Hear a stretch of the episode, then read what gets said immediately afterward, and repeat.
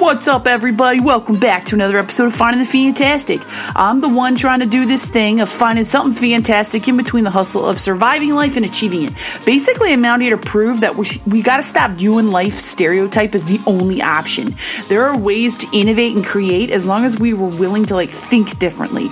Coming from someone like me who's got severe learning disabilities, I think differently all the time. And you know what? Why should Disney have all the fun?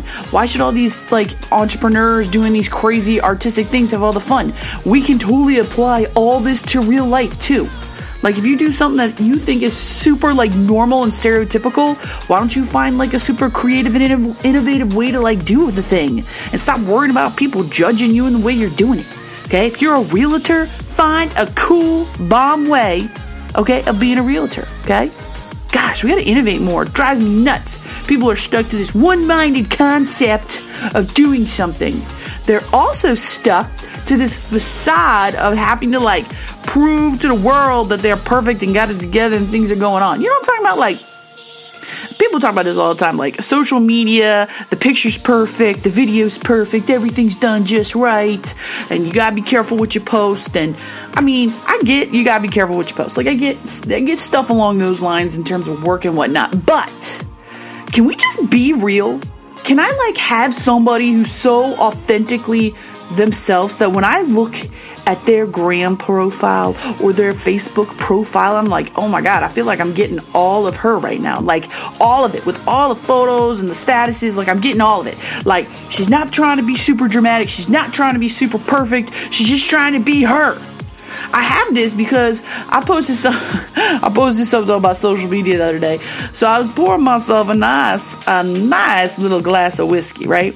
I've been painting all day long, painting ceilings and whatnot, and I'm like, I'm gonna have some nice some some nice oh no, it wasn't whiskey, it was bourbon. I'm gonna have some nice bourbon. I'm gonna pour myself some bourbon.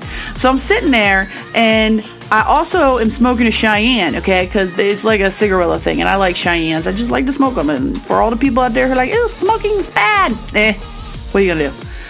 So I'm holding on to the Cheyenne in one hand, and I'm trying to pour the bourbon in the other, and totally spill like a whole, almost like a whole half a cup of bourbon all over the place. And I was like, well, that sucks. And I looked down at it, and I'm thinking to myself, that actually is kind of really poetic it's a nice poetic thing.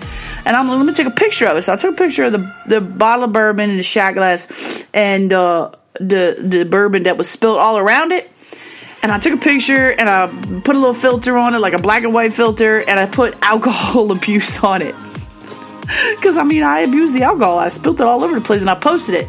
Well, people have been like, oh my gosh, like, I can't believe you posted something like that. Why would you do that? This and that. Aren't you nervous? Don't you want to, like, make sure that you, like, keep up this, this facade? And I'm like, no, I don't want to keep up a facade. I don't like facades. What I want to do is keep being honest and truly me. Like, when you interact with me, you know what you get.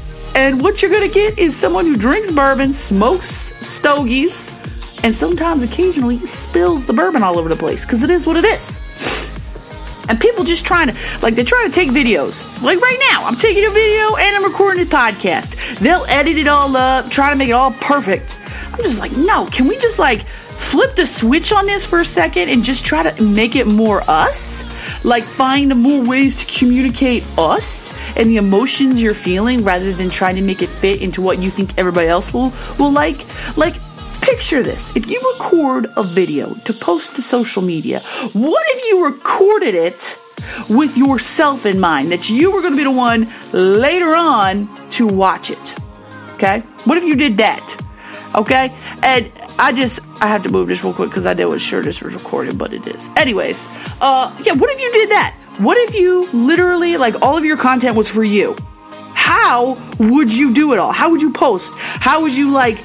How would you do videos? Okay, like how would you do all of that? I think that would be a really stellar, stellar exercise if we all just took the time to post for ourselves. Like, like once a week a post you put up on social media was wholly for you to look at later to enjoy. I don't know about you, but I love posting stuff that is ways for me to tell you all what I'm feeling emotionally. Uh, because, like, so having learning disabilities, sometimes communication is a tough thing for me, and, and finding ways to communicate that people understand what I'm feeling going through is hard. And I try to find creative, innovative ways all the time doing that. And that's a good thing. More people should do that. Okay? Do that thing. Anyways, that's it. That's that's what I have for you today. Go out. I challenge you for the next month. Four weeks. That's three fingers. Four weeks. One post a week for you. You are your audience. And if you won't if you won't like it or double tap it, then it's not good enough for you. But if you do, great job. All right? If you like what you hear, share the podcast. I'd love it if you'd leave a rating or a comment. Uh, if you like what you see on the video, share the video. Let's do this thing called Find the Fantastic. Let's be innovative and find ways to communicate our authentic selves. Not the selves we want everybody else to see, but the selves that's truly us. Okay? The selves, the selves that have the emotions and the feelings of what we're going through. Because that's how we change the world.